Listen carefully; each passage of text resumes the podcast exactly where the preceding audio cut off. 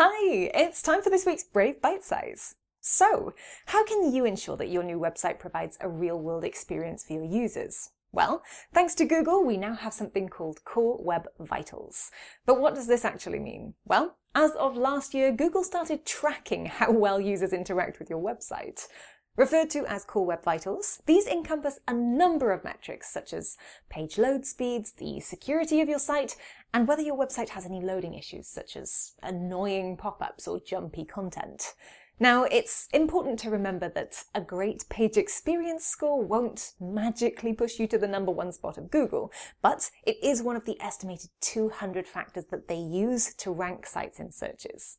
You can work with a technical S E O expert and skilled web developers to improve your U X and boost your Google ranking. But that's all we have time for this week, so I'll see you soon.